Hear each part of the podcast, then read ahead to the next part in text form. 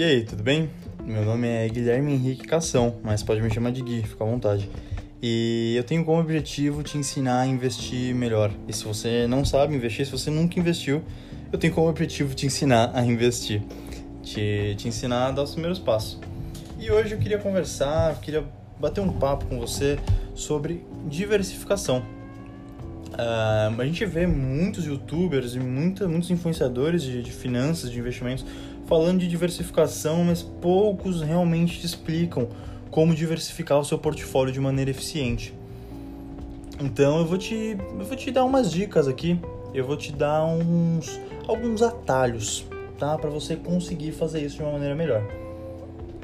Eu gosto de explicar as coisas através de exemplos, acho que fica muito mais fácil para a gente entender. Então, começando, pense comigo que você é um empreendedor e você tem uma sorveteria. Você bem sabe que durante o período de inverno as sorveterias tendem a vender muito pior do que no período de verão. Porque justamente por conta do, do clima quente as pessoas compram os sorvetes para se refrescar. Então, no verão a sorveteria performa muito melhor do que no inverno. Por outro lado, se você tiver uma loja de roupas de couro, uma loja de de vestimentas pesadas, né, jaquetas, você enxerga o movimento inverso. Então você enxerga uh, uma performance não tão boa no verão e uma performance muito boa no inverno, porque o clima frio faz com que as pessoas justamente sintam frio e comprem aquelas roupas mais pesadas.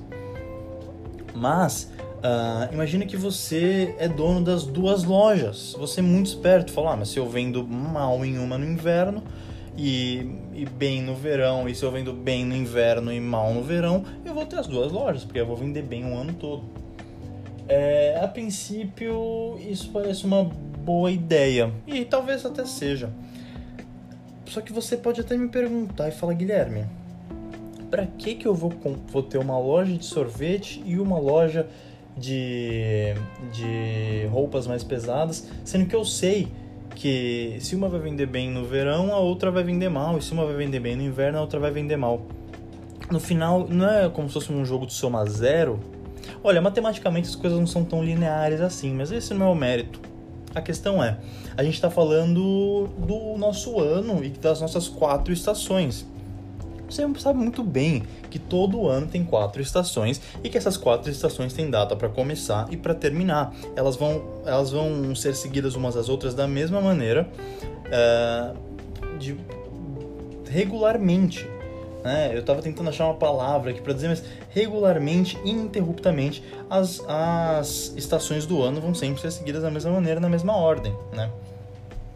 Só que quando a gente fala em mercado financeiro, você não sabe quanto tempo vai durar o verão, você não sabe quanto tempo vai durar o inverno, nem você mal sabe se vai ter verão ou se vai ter inverno.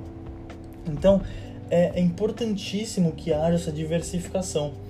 Agora, deixa eu te explicar uma coisa. Muitos youtubers falam de diversificação só que eles falam para você comprar várias ações e comprar vários papéis. Dessa maneira você vai diversificar sua carteira porque você vai estar exposto a várias empresas. Mas isso é só uma meia verdade, você sabia?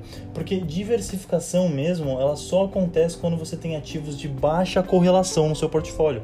O que é a correlação? Correlação é uma, é uma é uma. Bom, vou voltando um pouquinho. Quando a gente olha para a loja de sorvetes, para a loja de roupas pesadas, você entende que se uma performa bem, se uma tende a performar bem, quando a outra tende a performar mal, a gente tem uma correlação baixa entre as duas. Porque o que é a correlação? É quando você observa tendências que não necessariamente são, são justificadas por causalidade. Eu vou te explicar o que é isso. Você você concorda comigo que o fato da sorveteria vender bem e o fato da loja de roupas pesadas vender mal não, não, um, não, um não gera causalidade no outro? A sorveteria não está cheia porque as pessoas falam: ah, meu Deus, a loja de roupas de frio está vendendo mal, vou à sorveteria. Não, uma não tem nenhuma causalidade, uma não gera causalidade na outra. Você consegue enxergar isso? A performance de uma não é a causa da performance da outra. Só que ao mesmo tempo você se enxerga essa correlação. Então a correlação é quando você uh, quando você consegue observar que existe uma maneira de, de, de enxergar as tendências que não são providas de correlação, de causalidade, perdão. Então o que é a correlação? É exatamente isso.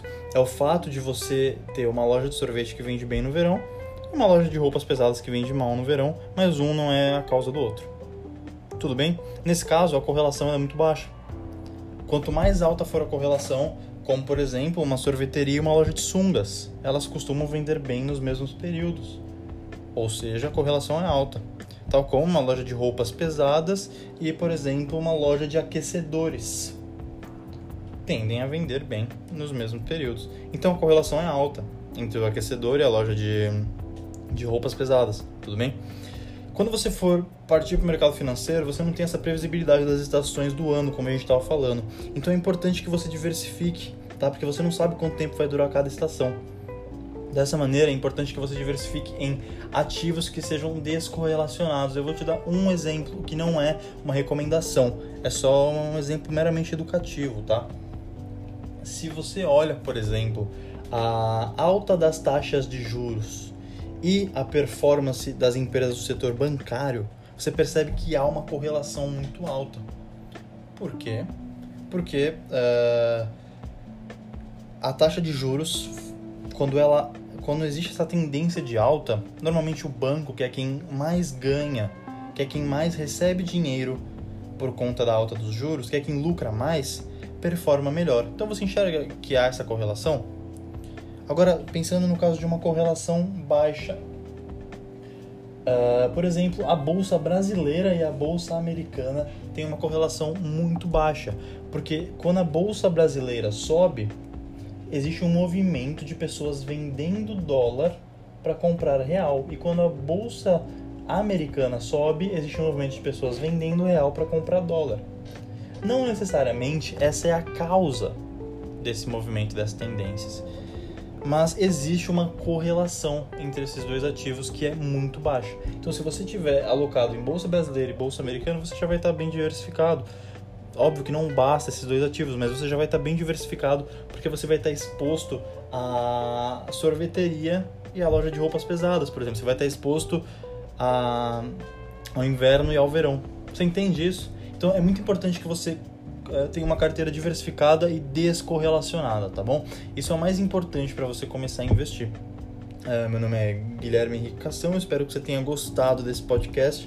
E não esquece de salvar, mandar para as pessoas e dar um likezinho aqui para mim, porque isso vai me ajudar pra caramba, tá bom? Muito obrigado e até o próximo.